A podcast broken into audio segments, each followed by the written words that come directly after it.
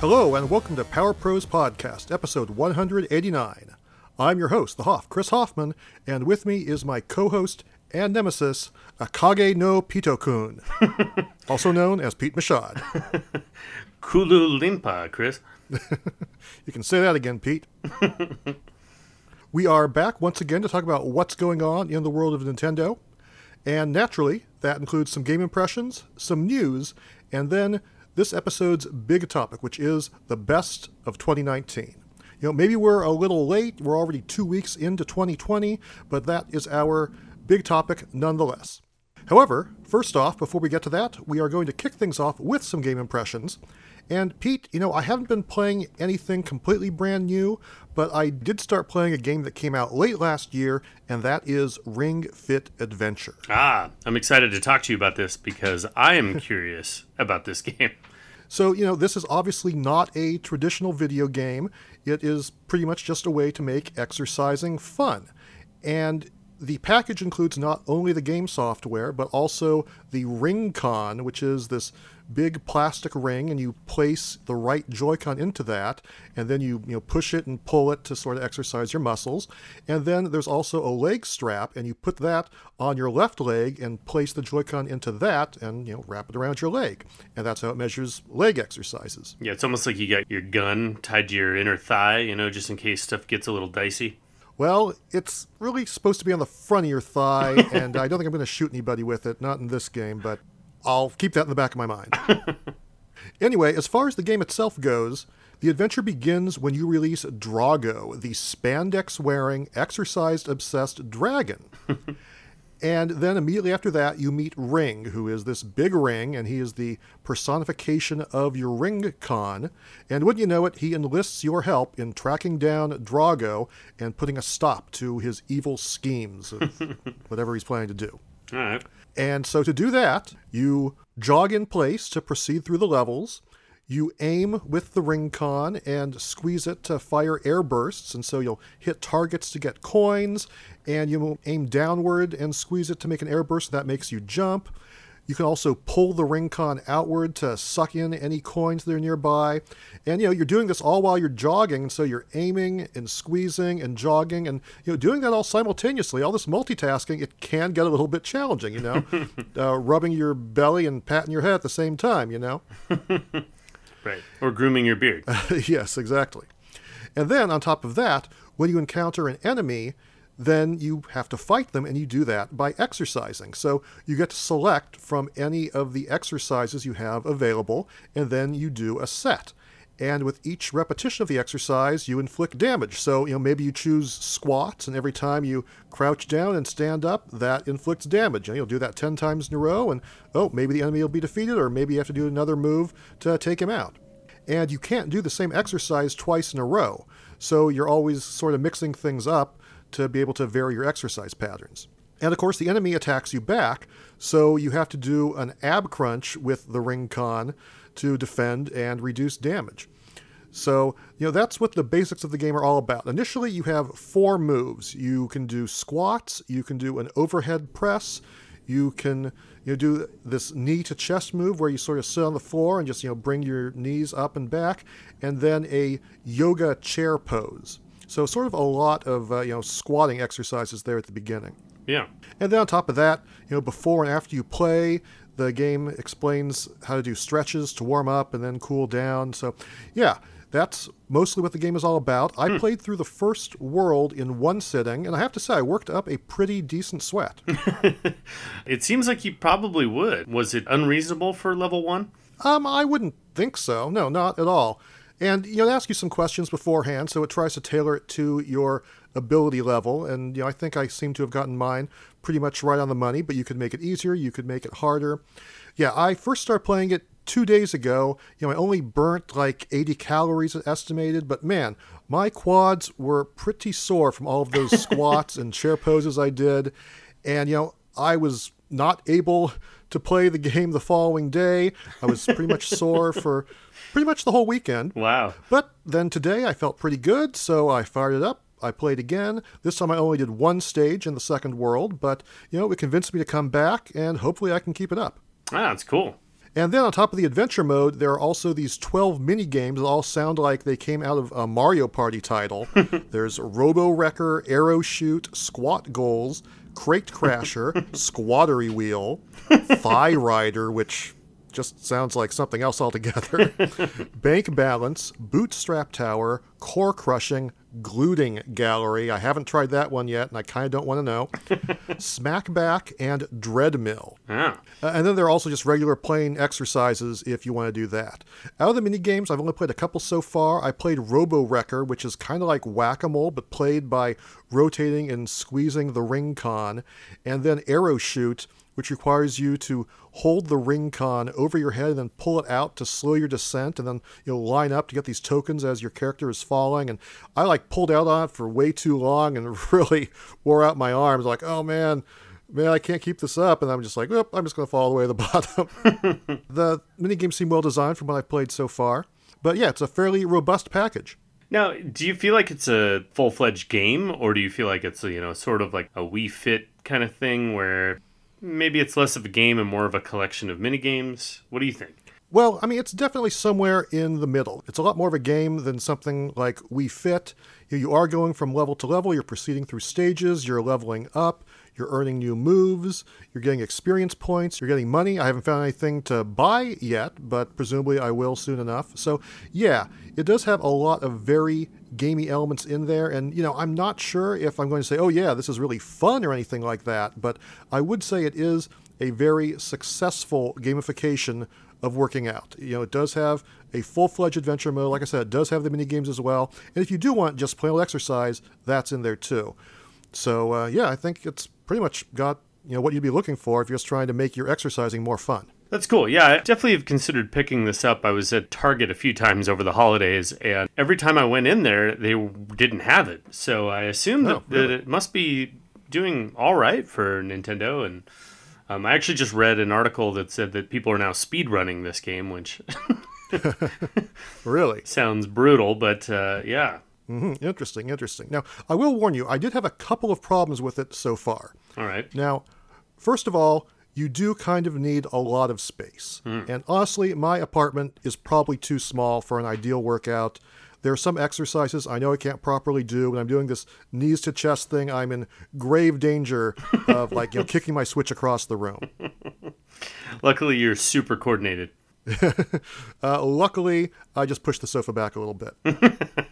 And then the second problem is that the leg strap for that left Joy-Con just kept sliding off. It was either a little too loose and it would just start sliding down my leg, or it was too tight and the Velcro would pop off. Hmm. And you know, you really can't do it over pants or loose-fitting clothing. You either have to do it over really tight workout clothes, or you just have to do it, you know, straight on your skin. So finding that sweet spot was definitely very challenging. Yeah, I think if I got it, I would probably just do it completely naked. Oh, I don't even want to think about that. I kid. I kid. also, one more thing, and you know, this is weird coming from me since I'm Mr. Physical Media, but it would kind of be nice if it had been downloadable software because What? well that way I would be less likely to slack off because you know this way I don't have to you know remove Pokemon from my machine to ah. start working out you know it would already be there and be like okay all I have to do is push over and start playing it and I can start doing the work. I mean I guess I already have to you know change my clothes and put on the strap and put the Joy-Cons into the thing. So it is a whole ordeal already but still you know that'd be one less obstacle in the way preventing me from doing a workout you know any particular day. So it would be kind of nice to have that option I think. And they currently do not offer an E version. Is that right? That's correct. You know, you need to get the physical package because you need to have the strap, you need to have the ring con. So they figure, hey, you know, might as well just give you the physical game card as well. Right. That's kind of what they've done with Labo and all that. Yeah, exactly, exactly. So yeah, like I was saying, it's probably not the most fun game you could play, but I do think it is something worth trying if you want to make exercising into more of a game. Yeah, I mean, I've definitely liked Nintendo's past forays into exercise games, which is really weird to say, but yeah, they all seem to have some charm. And, you know, just looking online about this, uh, it seems like when you go to like BestBuy.com, Amazon.com, people seem to really be giving it positive reviews. So um, it's an interesting uh, concept and seems like it has a little longevity. Yeah, I mean, other than those couple issues I mentioned, I really don't have too many complaints, and it certainly has a lot more personality than most exercise games you could play. So if that is something that piques your interest, I would certainly recommend checking it out. All right. Well, I might just get it so I can beat all your high scores All right, bring it on. as a true nemesis. Okay, we don't have any other game impressions this week, so let us move along to some news. And first, we have some breaking news. As we were editing this episode, Nintendo and Sakurai held a Smash Direct and unveiled the next DLC character for Super Smash Bros. Ultimate Byleth from Fire Emblem Three Houses. Both the male and female versions are included, but they're not just a sword fighter like all the other FE characters from before. Instead, Byleth has a sword, an axe, a spear, and a bow in true Fire Emblem fashion. Even so, despite Three Houses being a fantastic game, I find this to be a pretty dull choice for a new character. It's just hard for me to get excited about yet another Fire Emblem representative in Smash when there are so many other choices. I'm also disappointed that there was no news about Amiibo Amiibo! for any of the Fighters Pass characters. On the other hand, the new Cuphead Mii fighter costume looks pretty cool, and it is good to see that six more characters will be coming in Fighters Pass Volume 2. Let's just hope they aren't all from Fire Emblem.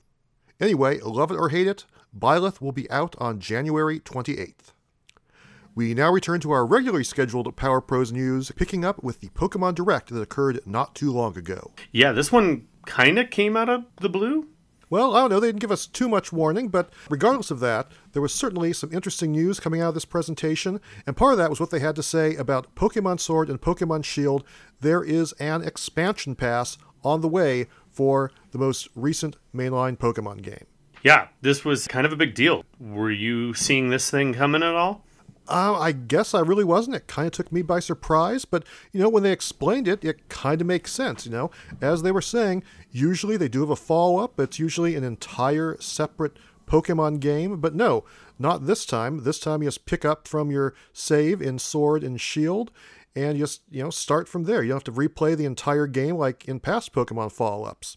So for me, I think that is definitely a good thing. You know, I think that kind of prevented me from caring about, you know, say Ultra Sun and Ultra Moon. I just kind of stopped playing partway through because it was like, okay, I'm pretty much just retreading the same ground, but that's not going to be an issue in this case. Yeah, there's actually like a couple things about this that are pretty interesting. One being, yeah, the fact that you can pick this up where you kind of leave off in your other game. And then, Right. not only that, you know, typically they expect you to pay full price for another version. Whereas this is, in if you think about it, to me, it almost feels like it's half price, even though I know it's DLC. It somehow feels like more of a bargain. Well, it's interesting you say that because the price is $29.99, and to me, it feels kind of like a lot. I mean, yes, it is only half the price of the full game, but in the past, Pokemon games were only like 30 bucks. So I feel like, oh, okay, this time around it's 90 bucks for the whole package. You know, when it was a DS or a 3DS or a GBA game, you know, you'd get two full games for like $60. So I don't know. I kind of feel like it's on the expensive side personally. Yeah, I guess the thing is, if they release like an Ultra Sword, Ultra Shield, you would expect that it would be a full fifty nine ninety nine again. Right, right. So I definitely see your side. It just seems like, to me, it seems kind of like a win win, but maybe it's just because I love DLC. Well, there are definitely two ways to look at the price. But yeah, regardless, we are certainly getting plenty of new content for this game, and it is coming in two parts. And both of them contain new areas, new characters, all new Pokemon, and returning Pokemon. In fact, it's going to be like a total of 200 returning Pokemon. So, you know, for everyone who's complained that there weren't enough Pokemon in this game, there certainly feels like there's plenty to me. You know, hopefully some of those complaints can be alleviated with this. Also, both of the areas in this new DLC are full 3D exploration areas with a movable camera, just like the wild area, and I think that's pretty cool too. Yeah, for sure. So, part one is going to be the Isle of Armor, and that comes out in June. And it takes place, obviously, on an island. It is off the shores of the Galar region, and it is supposed to have very varied terrain beaches, forests, caves, bogs. And apparently, it's very Japanese themed. Even though the Galar region is supposed to be British, for some reason, this island is Japanese.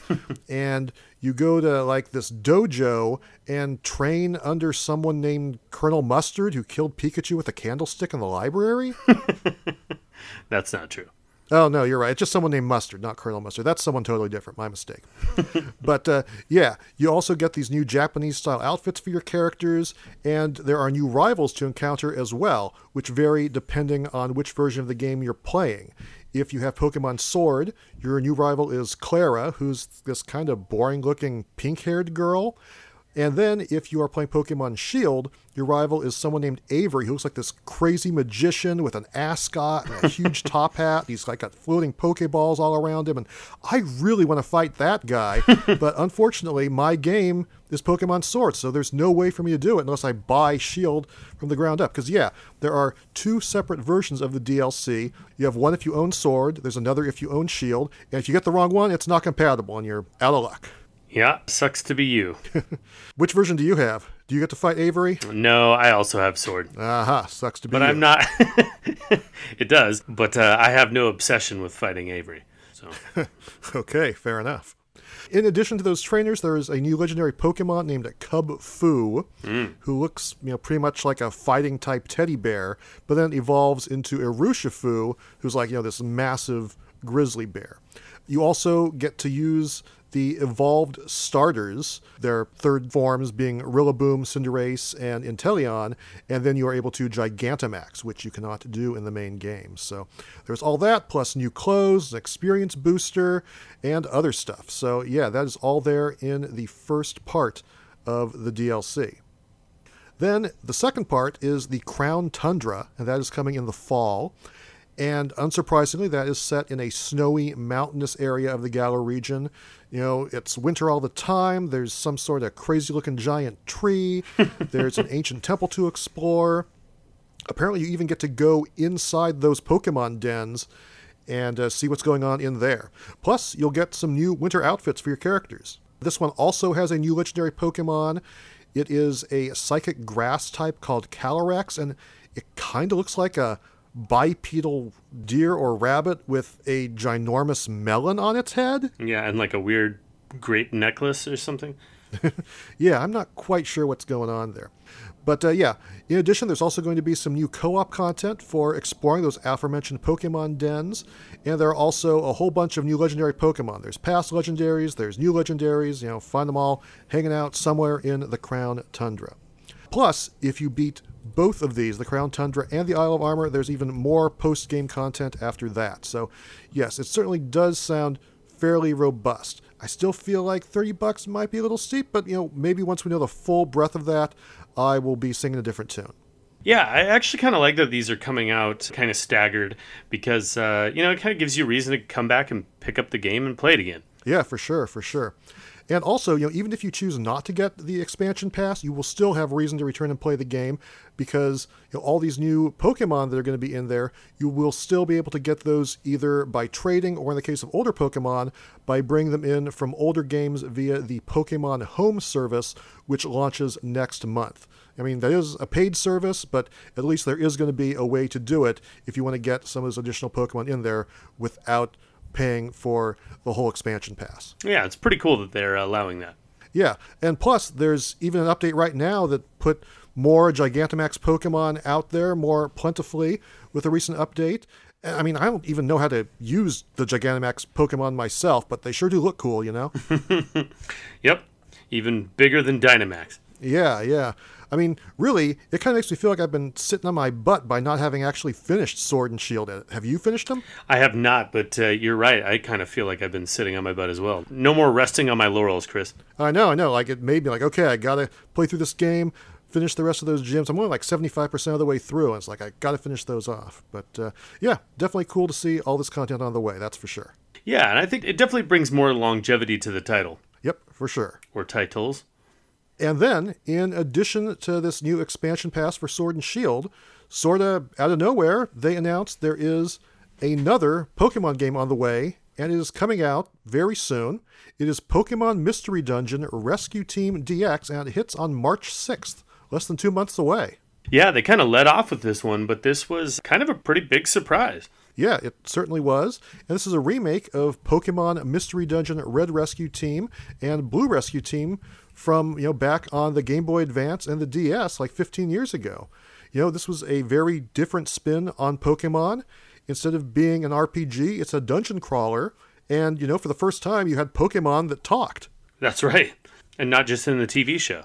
Yeah, I remember. I think that was actually like the cover line on Nintendo Power when this game was first being shown off.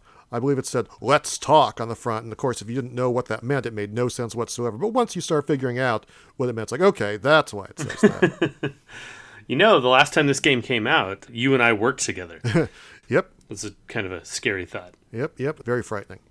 But yeah, it's not just the same old game as before. As you can tell from the title, it sort of seems to be combining these two games into one. I don't really know how that works, but uh, I guess somewhere you'll get to decide whether you're doing the Red Rescue Team stuff or the Blue Rescue Team stuff. Also, it is now full 3D as far as the visuals go. It has a very cool looking storybook shaded aesthetic. You know, got some watercolor stuff going on there that looks really, really nice. And uh, there's also a demo that's out. Now, Pete, have you had a chance to play the demo at all yet? I haven't, but I definitely want to pick this up because I do think the art style is pretty cool and I kind of want to give it a shot. Yeah, I mean, there's no reason not to. It is free. It'll help you decide if it's something that you want to keep on playing. And, you know, I don't remember if this was in the original Rescue Team games or not, but you take this personality test at the very beginning, and that determines what Pokemon you're going to play as. Oh, yeah, I think it definitely is in the original. Okay, that's good to know. Yeah, I did that in the demo, and I was told that I am a Bulbasaur. I mean, I could have told you that. But uh, you know, if you don't like that, you can still just be like, "Yeah, I don't like that," and just change it to whatever you want. Yeah. So, in the end, I end up uh, changing it to a Charmander. Ah. Well, I mean, that's me. you know, I'm Hoffmander the Charmander. You know, no two Oh, ways right. about it. Yeah, that's right. Exactly. You're waiting to upgrade to a Hofzard. Uh, something like that. Yes. Yes. Yeah. Anyway, you know, it is still very much a mystery dungeon game. That means random dungeons. You don't really know what's ahead. You're basically moving from square to square on sort of a grid layout. You know, the enemies take an action every time you do. So it's quite a different experience from the traditional Pokemon game. Yeah, I mean, it's almost like a roguelike, Oh, yeah, very much so. but kind of before that genre even really existed.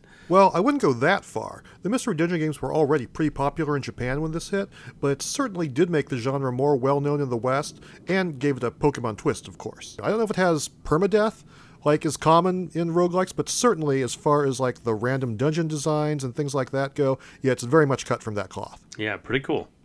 Anyway, what's also cool is that your progress from the demo actually carries over to the full game. So if you do play through it and decide, yes, I absolutely want to pick this up and continue this game when it comes out in March, you will totally have that option. Yeah, I was gonna say I love it when they do that.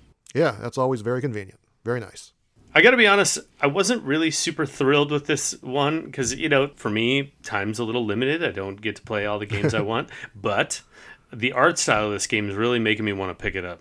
You know, I'm very much on the fence. You know, I'm usually not a huge fan of this style of game. Something that's sort of a dungeon crawler usually turns me off, but I really like the fact that this demo is out there and I will continue to play through it, and that will help me make up my mind. So, yeah, that is certainly uh, very appreciated as far as I'm concerned. Is there any uh, online so we can play uh, together?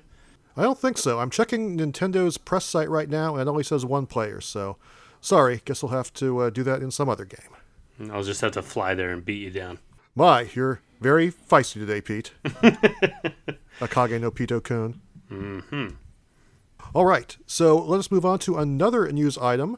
This one from the folks over at WayForward. And uh, I had better start this one with a disclaimer.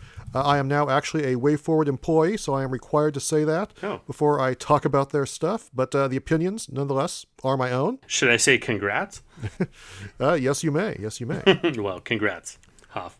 But uh, yeah, we put out a new trailer recently for a game called Vitamin Connection that is coming out on February 20th. It has this wacky retro 50s feeling. You play as characters named Vita Boy and Mina Girl, and you basically go inside people's bodies and try to heal them.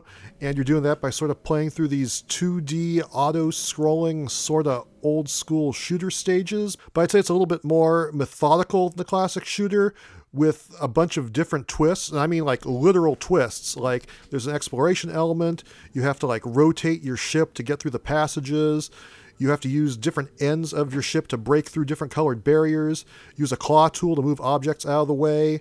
And then it's also punctuated with these different sub games or mini games where you're doing stuff like rhythm style actions or playing Pong or like tracing a little path. It's just really goofy. You encounter a lot of silly characters and crazy situations, and it can be played solo, but I think the thing that's going to be really cool is playing it in co op mode where each player controls a different aspect of the ship that's on the screen and, you know, syncing up with the other player with co op partnership in mind.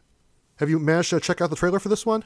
Yeah, the trailer for this actually looked pretty cool. I like the idea of multiplayer. You know, kind of the same thing as like the stretchers or something where Yep, yep, yes, totally. you can play it by yourself, but playing it two player seems just like a ton of fun. And I also just kind of like the quirkiness of it. Kind of reminded me of a little bit of like Katamari, where you're, you know, Yeah, yeah, for sure. just you know, lots of weird sight gags and like just stuff happening all over the screen. Yep, yep. I think that's exactly what we were going for. So I'm very happy to hear you say that, Pete. That game is supposed to be out next month, but if you're interested in the physical version, the pre orders will start this Friday, January 17th, on Limited Run Games. And also, there's going to be a physical Switch version of Mighty Switch Force Collection.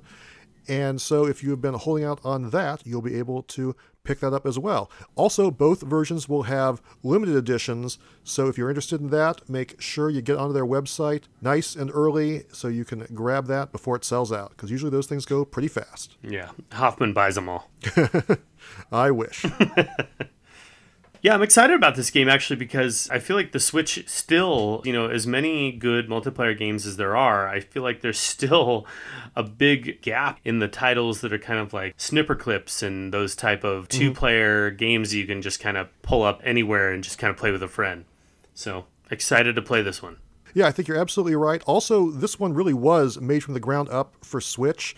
You know, it's got a lot of Switch exclusive features, you know, aside from making good use of the Joy-Cons. It also has a lot of HD rumble. It also makes use of the IR sensor for one of the sub games. So, yeah, if you are a Switch enthusiast, and especially if you are a Switch multiplayer enthusiast, this should absolutely be on your radar. Yeah, that local multiplayer is uh, few and far between, but when a good one comes along, it makes it totally worth it. For sure. And that takes care of our news for this week. Let us move along to some listener mail. Now, recently, we went online onto Twitter and we asked some of our listeners what they thought about all this Pokemon news that we've been talking about already on the show. And here are a few of the responses to that. We got one from at Adam Fowler23 who says, Unexpected but welcome. I much prefer this over having to start over with a new version, and it'll be great having so many old Pokemon added back. Hoping for Snubbull. It's an English Bulldog. Come on. Yeah, that uh, seems like that would be just a no-brainer. Yeah, it makes sense, doesn't it? Then we have a comment from at Smirgledile, who wrote, When they revealed that first trailer, I was sure it was going to be Gen 4 remakes. Instead, they announced something even better. March is going to be a busy month having to swap between playing Mystery Dungeon and Animal Crossing. It's a very good point. Uh, I can't believe those are both coming out so soon. yeah, crazy.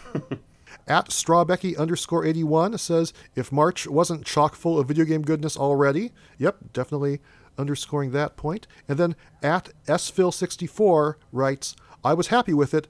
Getting a DLC add on for the game is much better than an Ultra version of Sword and Shield, in my opinion. Yeah, I'm with you, Phil. Then from at Alex Osborne UK, he writes, Not sure what to say about the Pokemon news other than I was disappointed it wasn't a direct about Animal Crossing and the coming year. Oh, but $30 seems pricey, but that's probably just me. Nope, definitely not just you, Mr. Alex Osborne UK.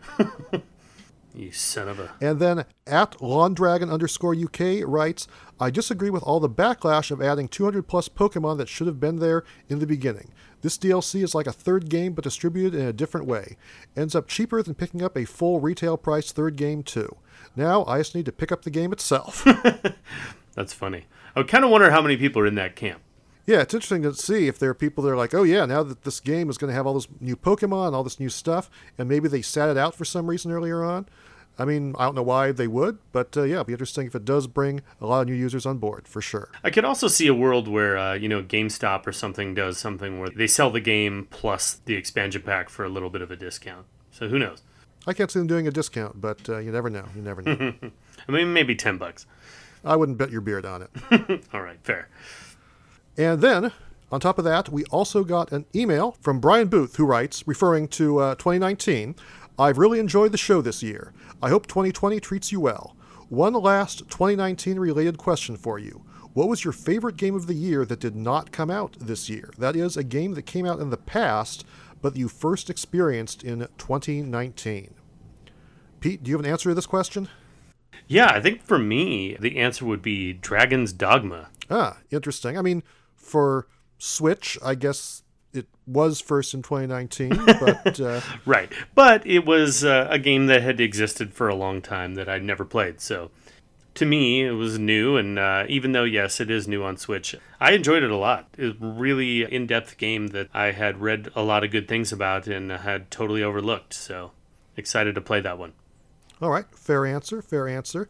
Uh, for me, you know, I really wasn't sure what kind of answer to come up with for this because it felt like everything I played was either brand new or it was stuff that I had played before, like you know the vintage Final Fantasy games or Castlevanias or Mega Man's or you know the Super NES classics available through Nintendo Switch Online or something. But I think the answer to this question is Mario and Luigi Dream Team. That was just an older game that I ended up playing last year for the first time. It turns out I had never actually played the final game. I'd only played it at E3 several years ago in a demo form. But now I actually sat down and played through several hours of the game, and like most Mario Luigi games, it is pretty darn fantastic, especially with the focus on Luigi. So I'm going with that one. Yeah, the uh, writing in those are top notch. Yep, pretty much always across the board.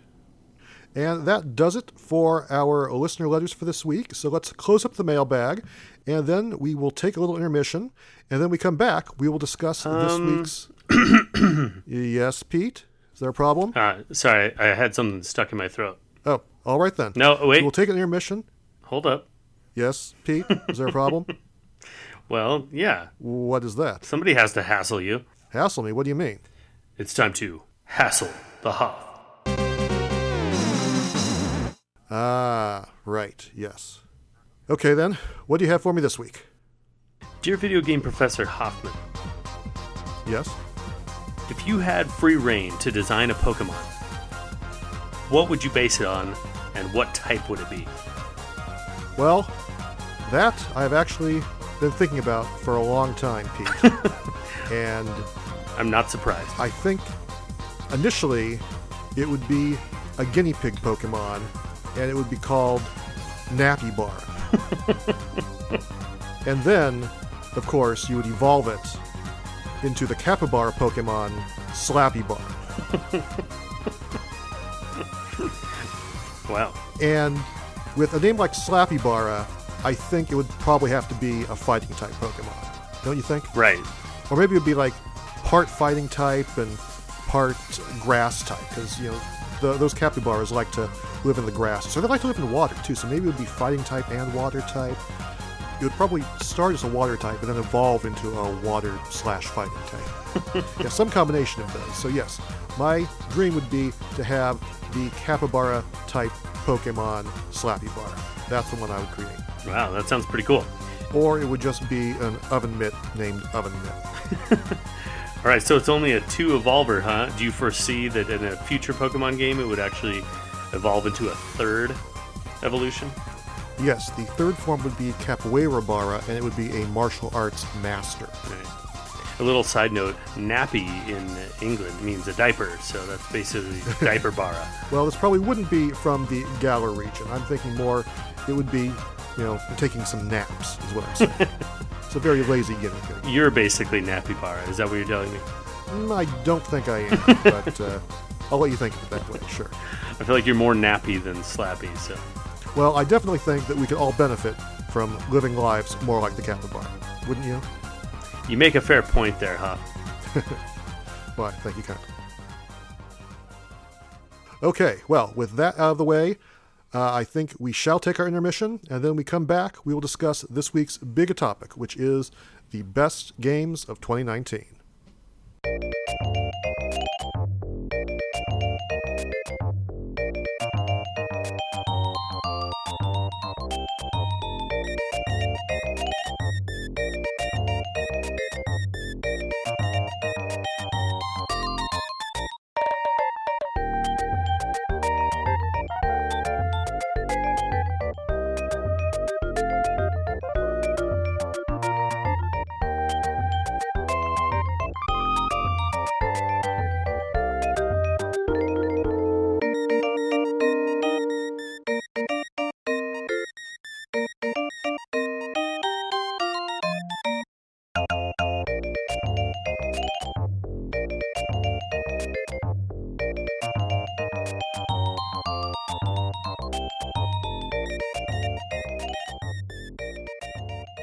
All right, we are back and we are ready to discuss this week's big topic, which is the best Nintendo platform games of 2019. It was a very good year in gaming, don't you think? Well, there was certainly a lot of stuff out there. Although I have to say, with our discussion here, maybe it's more appropriate to say it's actually our favorite games of 2019 because, you know, try as we might, we only played a fraction of what was released this past year. I mean, I might have played, you know, 80 something different games, but there were like what, you know, a thousand new releases? yeah, it's really not fair how many games are on the eShop these days. Yeah, this is by no means a comprehensive coverage of every game out there, but nonetheless, we played as many major releases as we could, and here we are with our favorites from this past year. So, first, we're going to have a few categorical awards, followed by our personal top five releases. And note that for the most part, we're only counting games that released on Nintendo systems for the first time in 2019. If it's a game that could have won an award in a previous year, like, you know, Ace Attorney Trilogy on the 3DS or something, then we're not going to count that. Otherwise, you know, I'd be giving it to Mega Man 2 every year. you know, if it's a game that is new to Nintendo, even if it is slightly older, like, you know, for instance, Dragon's Dogma or Witcher 3 or whatever, then it totally counts. So, with that explanation out of the way, let us move along to our first category, which is Best Graphics you really would pick Mega Man 2 every time. I really, really would. Pete, do you want to start first with this category, or shall I? I'll go. All right. Pete, what is your pick? For my choice for best graphics, you know, there were a lot of pretty games out there this year. I really enjoyed Luigi's Mansion. Ah, okay. I couldn't believe how far really, you know, the GameCube Luigi's Mansion looks great. Mm-hmm. And just comparing this one to that one, it's unbelievable. Just the graphical prowess, the little details, the things that kind of wobble and shake and mm-hmm. yeah, there's like so much in every room. So much in every room and then, you know, just like little nuances, you know, you see little things running around here and there. You see like you peep through a hole in the wall and you see things you didn't see before I don't want to hear about you peeping through holes in the wall, Pete. Well, you know, just in general, the game really surprised me how pretty it was. I forgot that, you know, the graphics of the Switch have really bumped things up to a whole new level. Yeah, you are absolutely right. The game looks absolutely phenomenal. But for me, that's not the one that I went with. I chose Astral Chain. Uh-huh. And for me, this is one of the most visually impressive games I have ever seen on a Nintendo system. I just love you know all the detail that is in everything. You know the uniforms, the machines, the buildings, and it just gives this entire world this living, breathing cyberpunk feel that makes me just want to get out there and explore everything I can find. And then on top of just everything looking, you know, so super gorgeous and detailed, they frequently would add like these shiny rain effects and it just makes things look even prettier. So, hmm. you know, I think this game nailed it both in terms of art direction, you know, where it's sort of this super hyper detailed anime style, and then also on a technical level that just brings everything to life. And I think just adds up to an absolutely beautiful game. So, yeah, Astral Chain for me. Well, you are right. That is a very, very pretty game. Yes, it certainly is. Moving along to our next category Best Sound. Right, why don't you go first this time? All right. Well, my choice is River City Girls. So, first of all, here's my WayForward disclaimer. Okay, now that I've said that. Second, man, if you have not heard the music to River City Girls, you are totally missing out. It has this very unique yet outstanding 80s synth pop sound, and a great number of the tracks are vocals performed by a very talented artist named Megan McDuffie. And you know, to be honest, I was not entirely sold on the direction of the soundtrack at 1st mm-hmm. because it feels so different from what I expect from a beat 'em up, you know, compared to something like Final Fight or Double Dragon or Streets of Rage. Right. But the more I heard it, the more I like it. The songs are super catchy. They are not to be missed. If you like stuff like Sayonara Wild Hearts, which was kind of all about the music and also was a strong contender for me, then I would say this game is absolutely worth playing, you know, pretty much just for the music alone. I mean, it's great in a lot of ways, But uh, the music might be my absolute favorite thing about River City Girls. So, yeah, totally worth checking out. Uh, also, a quick shout out to Cadence of Hyrule. That was awesome as well. yes, of course. You got to say Cadence. But no, you're right. Especially in River City Girls, I don't normally gravitate towards, you know, J pop kind of thing. I can't tell you how often I was listening to the music in that game and being like, oh, this is actually a pretty good track. Yeah, a lot of times I would just sort of you know leave it on in the background to listen to it because it is that darn good. Yeah, and I'm, I'm, like, what is she singing about? And I'm like, it doesn't actually matter. It's kind of cool. so what's your pick? So this one, I feel like it's cheating a little bit, but I just I love the arrangement so much in it. It's an old game, but it's brought to life in this new modern era, and that's Link's Awakening. Okay, that's a fair choice. You know, the Link's Awakening soundtrack in general is a solid one. It's for back in the Game Boy era, it was as good as it could be. mm-hmm. But you know, they really bring it to life it feels like full orchestra little riffs you know even like the little nuances of picking up items and hearing like somebody plucking it on like a violin or something. Mm-hmm. it's really really impressive and also just like heartwarming. The whole game is kind of chock full of these fun little like i don't know for me nostalgia moments. The sound really plays a huge part in that role yeah, it's not just the music, the sound effects are absolutely top notch as well. Yeah, absolutely. Yeah, I can certainly see where you're coming from there. Great choice. Oh, well, thank you. Next up, we have Best Retro Game. And this was a hard category for me this year because I felt like half the games I played were some sort of retro type game, whether it's a retro collection or a port of an older game or a retro homage or a straight up remake. But I'm giving this to Konami's Contra Collection because I have wanted to see this for so, so long, and it absolutely 100% delivered. I have played through the original NES Contra in this collection with friends a few times, and it is still one of the best games ever. And getting not only the original NES Contra, but the arcade game, the Japanese version, Super C, Super Contra, Contra 3, the Game Boy game. You know, it is so much fun, great, adrenaline pumping shooting, and platforming goodness, all in one package. You know, it's pretty much all I could want as a Contra fan. So, yeah, the Konami that I once loved is long gone, but, you know, this collection is a great farewell present. Yeah, it really is. And I have played that collection quite a bit myself. Excellent choice. All right.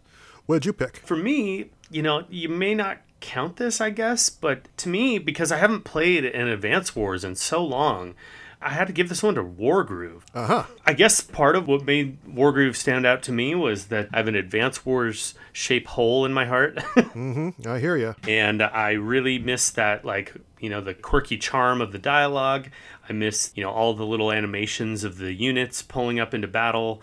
I miss the really simple, you know, 16-bit style overworld map and just the way kind of things like all animate. They have like three frames of animation, so they all look like they're jiggling or, you know, kind of rocking to the music. Mm-hmm, mm-hmm. Yeah, I just found myself really enjoying Wargroove all the way to the very end. Yeah, I mean, if Nintendo is not going to give us a new Advance Wars game, I would think that uh, Wargroove is a very nice way to uh, fill that blank for the time being absolutely. Yeah, definitely captured my attention this year in a way that other games did not. All right, understandable. So, next up, we have Best Multiplayer. And the one that I went with for this is The Stretchers. Ah, I had a feeling. Yeah, I mean, every time I got together with friends over the last few months, this is the game I wanted to break out. you know, it doesn't matter if these friends were gamers or not, skilled or unskilled. The Stretchers is just stupid fun. And when I say that, I'm having the emphasis on both stupid and fun. It is just laugh out loud, ridiculous at the stupid things you do, whether you're crashing through walls or getting mauled by pigs or watching people bounce around helplessly on trampolines or you're just walking around singing and clapping like a moron. you know, I played this with a group of friends a few weeks ago and we just kept taking turns with the controllers. And of course, this is a game where it's just way, way more fun. Like we were saying in the first part of the show, you know, just so much better in multiplayer than playing solo.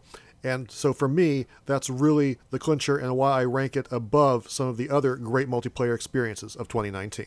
Yeah, that's fair. The Stretchers is one that I, I feel like is definitely going to be a cult classic for a while.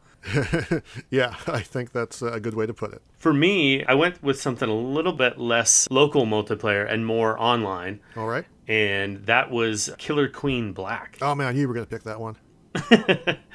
well, first off, you know, I waited a year for this thing to come out practically. That's right. But then, secondly, just the Killer Queen game is so fun, and up to this point, I've only been able to play it in an arcade. And you know, unless the arcade machine is on free play, which I have encountered a few times, it costs a lot of money. And then there's quite often I'm playing against people that are really good, and I just get destroyed. So being able to play online and you know match up with just a random group of folks, I had really really seamless experiences with that. In the Switch version, you mean? Yeah, and I couldn't tell if there was like people dropping in or out. I don't know exactly how they worked the sorcery, but it actually worked really well and was a very seamless multiplayer experience. It's one of the best multiplayer games that came out in this last decade, and you hadn't been able to play it on a console until recently. And so if you haven't played it, I highly recommend it. All right. I appreciate the recommendation. Mm-hmm. Okay, so those are our categorical awards. Now we're going to move on to our countdown of our personal top five games of 2019. Uh, Pete, you want to kick it off with your number five? I certainly do, Chris. And my number five is uh, one that kind of got a lot of press this year, but it was all deserved. Okay. And that is Untitled Goose Game. Ah, okay. Honk honk. yeah, I really just had a ton of fun with this game. I didn't know what to expect. The art style immediately grabbed me and sort of, you know, is intriguing because the way the game kind of starts, you you almost mm-hmm. like grabbed you with its beak. Yeah, you almost go from like a wouldn't let go. all right, you gotta go into a tutorial mode that just kind of seamlessly transitions into the game, and then before you know it, you've seamlessly transitioned to the end. You know, just the way the mechanics work there's something about the game that I don't know is inherently fun. The idea that you're this goose, the idea that you're kind of a jerk. and there's a honk button. Which works perfectly for you, Pete. Well, you can't delete any Final Fantasy save files or anything. but uh, it's just an interesting take on a game mechanic that I would never have thought I wanted. But after playing it, it's like, wow, this game actually really works. And I can also see it as being sort of a good game to introduce non gamers to. Uh, yeah, totally. It, just because it's such a compelling idea. And it's fun. Yep, yep. It is the most authentic goose simulator out there on the market. You're not honking around. Yeah, that one did not make my top five, but uh, you're totally right. That was the game I would break out after the stretchers when I had my non-gamer friends around. I'd be like, "Here, just check this thing out. Start playing it. You're a goose." And they'd be like, "What?" And they would be like totally captivated. So, yeah, just fun for gamers and non-gamers alike. Totally. Okay, so my number five game is actually more than one game. What? I'm totally cheating on this one here.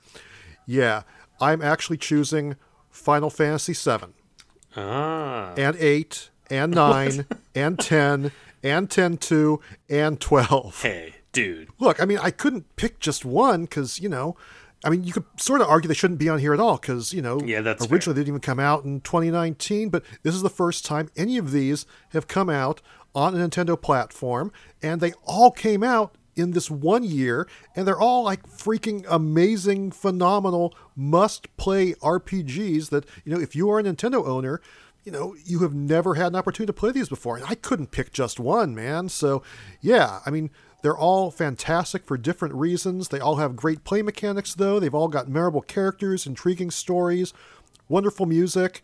You know, some of them even have convenient new features that make them more accessible here in the modern era. And, you know, in the case of Final Fantasy VIII, it even got a graphical facelift. I mean, like, you know, 7 is my nostalgic favorite and is probably the most accessible from a gameplay standpoint. Mm-hmm. But, you know, 12 has a special place in my heart too, and it probably holds up the best, being that it is the most recent and most modern. But at any rate, if you are a Nintendo only player and have never experienced any of these titles, you know, go play them, pick any of them. They are all amazing. Just, you know, play some of this Final Fantasy goodness that is finally on Nintendo systems after 2019. Yeah, all right. I'll allow it because you're right. It is you can't really quantify them, you know, like which one's the best, I don't know, but they all are amazing games and they all belong on the Switch and it's kind of crazy that we now live in a world where that's happening. Square's putting games out on Nintendo systems again and not only that, almost the entire Final Fantasy lineup, or at least in the modern era. Yeah, I mean, it might have taken, you know, 20, 25 years to get some of these, but yes, at last they are finally on here. So, okay, moving along. Pete, what's your number four? All right, my number four. I said it before, I'll say it again. I've got Wargroove on here. Oh, okay. Yeah, you know, not just being the best retro game I played. For me, it was one of the best all around games that I played. It just held my attention. It is a great degree of difficulty. You'd get to some spots where you're like, this is impossible. and then I would you know, maybe turn it off for an evening or two and then come back to it and be like, okay, I, I think I've got an idea here, and then uh, somehow work out a battle plan and defeat the foe. And there, it was pretty cool too. There's a lot of like little side mission stuff. So mm-hmm. you know, even if you didn't necessarily, you know, some of these side ones are a little harder. You can actually skip them and then come back later after you've built up some chops and you know try your hand again. So just in general, if you haven't played it, I can't recommend it enough. Excellent. Yeah, I mean, I know it's a good game, but uh, yeah, that's some very high praise indeed. Moving on to my number four, then, I have picked Super Mario Maker 2. And, you know, I figure, how could you not love Super Mario Maker 2? It is basically Mario times infinity. and, you know, this time out, the game had a much stronger single player story component than the original Super Mario Maker. Plus, you have the new gameplay styles, new objects, new obstacles, new enemies, new music, all kinds of stuff, including some very cool unlockable goodies like, you know, the Super Mario Land content. And then, just when you think it can't get any cooler, Nintendo goes and adds like the Legend of Zelda content in there. So, yeah, it just keeps getting better and better, and they apparently aren't done yet. They have even announced there is more stuff on the way. Wow. Yeah, it really was the gift that kept on giving. Yeah, for sure. There's just so many fun possibilities. You, know, you can make traditional platforming levels, you can make puzzle focused levels, you can have levels that highlight certain abilities, you can make super hardcore, difficult, challenging stages, and there is more new stuff to play every day. You know, my only complaint is that I just haven't had more time to create more levels and play more levels, but uh, you know, I do have a couple out there, so you know, if you're willing to give it a go, my maker ID is MK2 XH2-2GF. Wow. I, uh, I might have to go play some of your levels. Yeah, do it. You're absolutely right. Mario Maker 2 is a very solid game and couldn't ask for a better sequel to the original that no one got to play because it was on Wii U. so, yeah, very exciting that that game is out. And as you mentioned, it's exciting to see what else they'll put out for it because it seems like they're committed to making that game as robust as possible yeah, I can't wait to find out. So, what's your number three? All right, my number three, again, something I mentioned earlier, but I had to go with Luigi's Mansion. All right. You know, I felt like, again, I really did like Luigi's Mansion on GameCube. And this blew that away in every aspect that I could imagine. Honestly, I was a little worried that the mechanic would get old, but I really found ways to keep enjoying it. And, you know, just the atmosphere and the kind of the goofy characters and Professor Egad and mm-hmm. yeah, had a lot of personality. And Gooigi slithering through stuff and that sound. All of it adds to make up for a very compelling entry to the series, and uh, no wonder why they released it right in the holiday sweet spot. Yep, for sure. It is an excellent game, no doubt about it. Now, my number three game is a title called AI The Somnium Files. Uh-huh. Wow. And this is a game that you know I really think has not gotten enough attention. Even from me here on Power Pros, I had barely played it when I covered it on the show a few months back, but man, I absolutely love this game. I love it so much I actually bought it twice. First, I bought the regular edition and then I bought the collector's edition, you know, just because.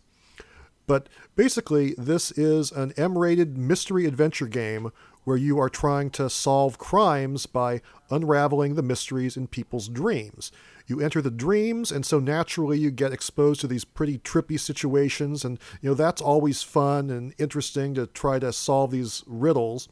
But what really sold me on the game is the great characters and the overarching plot. Like, there has not been a game in recent memory where I'm playing it and just suddenly I wanted to grab someone who's also playing it and be like, oh man, do you think this is where the story is going? Or, you know, what do you think the deal is with this character? I just got, you know, so involved and engrossed with, uh, you know, what these characters were up to. I really like the main character, Date, who is, you know, he's supposed to be the super skilled investigator, but he's also kind of goofy and sort of a big pervert. And then uh, he has this AI partner named Aiba, and the interactions between them are just absolutely superb. And it really reminds me of the interactions between uh, Gillian and Metal Gear in Snatcher, which is one of my all-time favorite games, and I really can't think of a you know higher compliment than comparing this game to that Yeah, game. no kidding. And that's just for starters. You know, a lot of the other characters are really fun too. You know, there's this grade school girl who's like inexplicably a badass martial arts master. She might be my favorite character in the game. Uh, you know, the gameplay itself is mostly you know real-time 3D exploration mixed with a little bit of point and click and a few QuickTime events. But with the characters and story this good, it really elevates everything to must-play status. You know, I kind of feel like this game is underperforming, but I highly recommend it to uh, anyone who loves good characters and good story. Chris, you're definitely making it a hard sell for me too. you know, it really does sound compelling, and yeah, I love the premise, so I might have to think about picking that up. Yeah, this is the one from the creator of 999 and Virtue's Last Reward, and yeah, it has you know been sold at a discount already. I've seen it you know, like half off and stuff. So if it does pique your interest, I would say absolutely check it out. All right. Yeah, it looks great. Okay, moving on then. What's your number two? My number two, I keep going with the tried and true, but this game made me extremely happy and I won't forget it anytime soon. But that's The Legend of Zelda Link's Awakening. This remake just does a fantastic job of bringing you back. If you've played the original, it's almost this pixel perfect recreation of the original, but in the best way possible. Basically, you get to relive all the moments you had from the Game Boy game. They add just enough things where you're like, "Oh, this is compelling and I want to figure out like how do I collect all these little figurines?" yeah, for sure. you know, or even check out the create a dungeon. That even had me sort of interested for a minute. I couldn't wait to get through this game to explore all the areas so I could see what they look like in this new esthetic of this little toy box of, you know, Link in uh, Koholint Island and, you know, get to all the things exactly how I remember and just even some of the things that I'd kind of forgotten about. But, you know, some of the dungeons are much harder than you'd think. Like, it would require that I kind of sit down and log off for a minute and then come back to it and be like, where the heck is this key that I can't find? anyway, Yeah, the Eagle Tower is no joke. yeah, yeah. Anyway, I couldn't be happier with a remake, and Nintendo knows how to do them, and they do them at the right time where you've almost forgotten about it, and then you're like, oh yeah, that game is amazing. Yep, indeed it is. It's certainly a worthy choice. What about you? What's your number two? Well, my number two is probably going to sound a little bit boring because we've already talked about it. It is Luigi's Mansion 3. Yeah. And yeah, I completely agree with pretty much everything you said. I think it is a fantastic step forward for one of Nintendo's, you know, probably more overlooked franchises, but like we were saying earlier, you know, everywhere you look, there's just, you know, so much detail and so much personality. The animations are great, and you really get this feeling of what Luigi is all about as a character. Each room is just so full of so much fun stuff to interact with. And then, of course, the puzzles are really well designed. You know, they tease you just enough before you can figure things out on your own. The game is also really good about, you know, pushing things to their limit in other ways. You know, just when it's on the verge of overstaying its welcome. It moves on to something new and something different. You know, I'm specifically talking about all the different themed floors of the hotel that really keep things fresh. And also, the game is just, you know, super satisfying in almost every way. It's like, you know, the developers know about some special chemical reaction in my brain that you know when you suck out all the junk in the room or solve a puzzle or especially when you slam the ghosts back and forth Yeah. into breakable objects into each other like somehow next level games just knows exactly how to tap into this and make this you know satisfaction just run through my head and also you know when it comes to the developer if i didn't know any better i would totally think that this game was made in-house at ncl Oh, yeah. and again, this is another you know about as high as a compliment that I can give to any developer. So yeah, I'm just loving this one. Yeah, I mean, they even have a virtual boy in there for crying out loud. That's right, they do indeed. okay, so the moment of truth has arrived.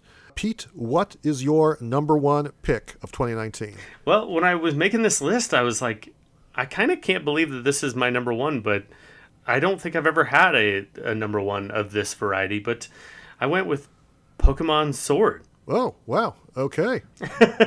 Yeah, I you know I can't really explain it. I really just enjoyed this entry into the Pokemon world. For me, it's kind of been a long time coming. You know, I played Sun and Moon, but really didn't play it as much as I wanted to. And I feel like this kind of trumps that in a way, just because you know it's on Switch, it's a little more accessible for me. I really like the new wild areas they've added. I think just the fact that it's me getting to revisit the land of Pokemon in high def on my new console. I know that sounds ridiculous, but the fact that it's like a mainline Pokemon game on the console Yeah, console quality Pokemon mainline for the first time. Mhm. just makes me really, really happy. Yeah, understandable. And the game is good enough that to me, I think it is my game of the year. Okay. All right. That's a fair choice. I've been enjoying that game very much myself. It is not my number one. Uh, my number one is also going to be a little less exciting because it's, again, a game we've already talked about. it is The Legend of Zelda Link's Awakening. Ah, well, I'm glad we're sort of on the same page. Yeah, I mean, I guess for me, being a huge Zelda fan, that shouldn't be a huge surprise. Although, at first, I wasn't even sure if I should really count this one. I'm like, you know, it's a game that came out in 93, and it's so true to the original in so many ways. This even counts as a brand new game. But, you know, I thought about it some more, and it's like, first of all, this is about as different as a remake can get while still feeling like the original. Totally. And two, there really is no game I enjoyed more than this in 2019. I mean, everything is just so charming. You know, the super cute graphics, those fantastic sound effects I was talking about before. The music, as you mentioned, is phenomenal. And, you know, it's just so ridiculous. It has the same crazy scenarios and story of the original. Those are fully intact, but then there are also these new things to find. You know, some of the bosses require new techniques. There are those custom dungeons. You know, there's more stuff to find when it comes to the secret seashells and the heart containers. right. So, you know, that just sort of keeps you guessing and adds this extra bit of fun to a game that I already really, really loved. So, I mean, you add all together and you get, you know, great dungeons, cool items, fun exploration, uh, improved controls over the original, and is pretty much everything I ever loved about the classic Zelda series, just polished and brought to a new level. And so for that, you know, like you were saying, Pete, whether you are a fan of the original or a brand new Zelda player, you should absolutely check out this game. And that is why it is my number one game of 2019. Uh, nicely done. And yeah, I guess that's something that I felt about Pokemon was that I just got lost in it. I would just like pick it up and end up playing it for hours. Yep, very understandable. And yeah, I guess that pretty much takes care of our best of 2019 big topic. But uh, I did want to mention, you know, put a call on Twitter to any of our listeners who want to chime in on what their game of the year was. And the overwhelming most common response was Fire Emblem Three Houses. Wow. Yep, yep. Not too surprising, I guess, considering that that also won on the Nintendo Power podcast. That's right. But uh, in addition to that one, uh, some frequently mentioned games were Super Mario Maker 2, The Legend of Zelda Link's Awakening, Dragon Quest 11S, Pokemon Sword and Shield, The Witcher 3, Wargroove, Marvel Ultimate Alliance 3, Gris, Dragon Quest Builders 2, Risk of Rain 2, Never Give Up, Yooka-Laylee and the Impossible Lair, uh, and then also Into the Breach and Broforce both got mentioned, even though they came out in 2018. uh, but overall, a fine selection of choices from our listeners, I would say. Yeah, there were a lot of good games in 2019, and I think all of those are fair answers. Yeah, yeah, there was just lots of great stuff to choose from, without a doubt. And with that said, it is time, I believe, to wrap up our big topic and end this week's episode of the podcast. But before we go, we do have time for one more thing, and that is a dramatic reading. Hmm. This time it is the eShop description of the Nintendo Switch game Happy Animals Bowling.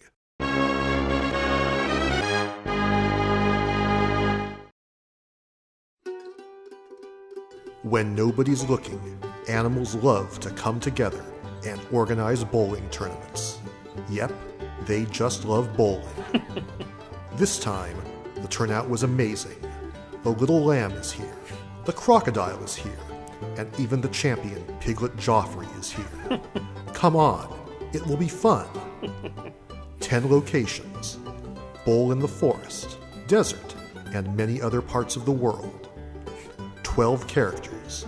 Many funny animals are waiting for you to play. Play with friends. Up to four players on a single Switch console. Campaign. Defeat all rivals and challenge the champion, Joffrey Piglet. Uh, I'm not sure about Joffrey Piglet, but I'm kind of curious now. The thing that I actually like the most about this description is that they are unsure if his name is Piglet Joffrey or Joffrey Piglet. You get to take your choice. Wow. I didn't even I didn't even catch that. Yep, it's true. It's true. I just like that they're like trying to encourage you. Come on, it'll be fun. Well, I'm going to take quite a bit of convincing. I have seen some videos of this game, and uh, I don't know. I'm I'm not quite sure what to think. You know, I'm looking online and I see there's a demo available.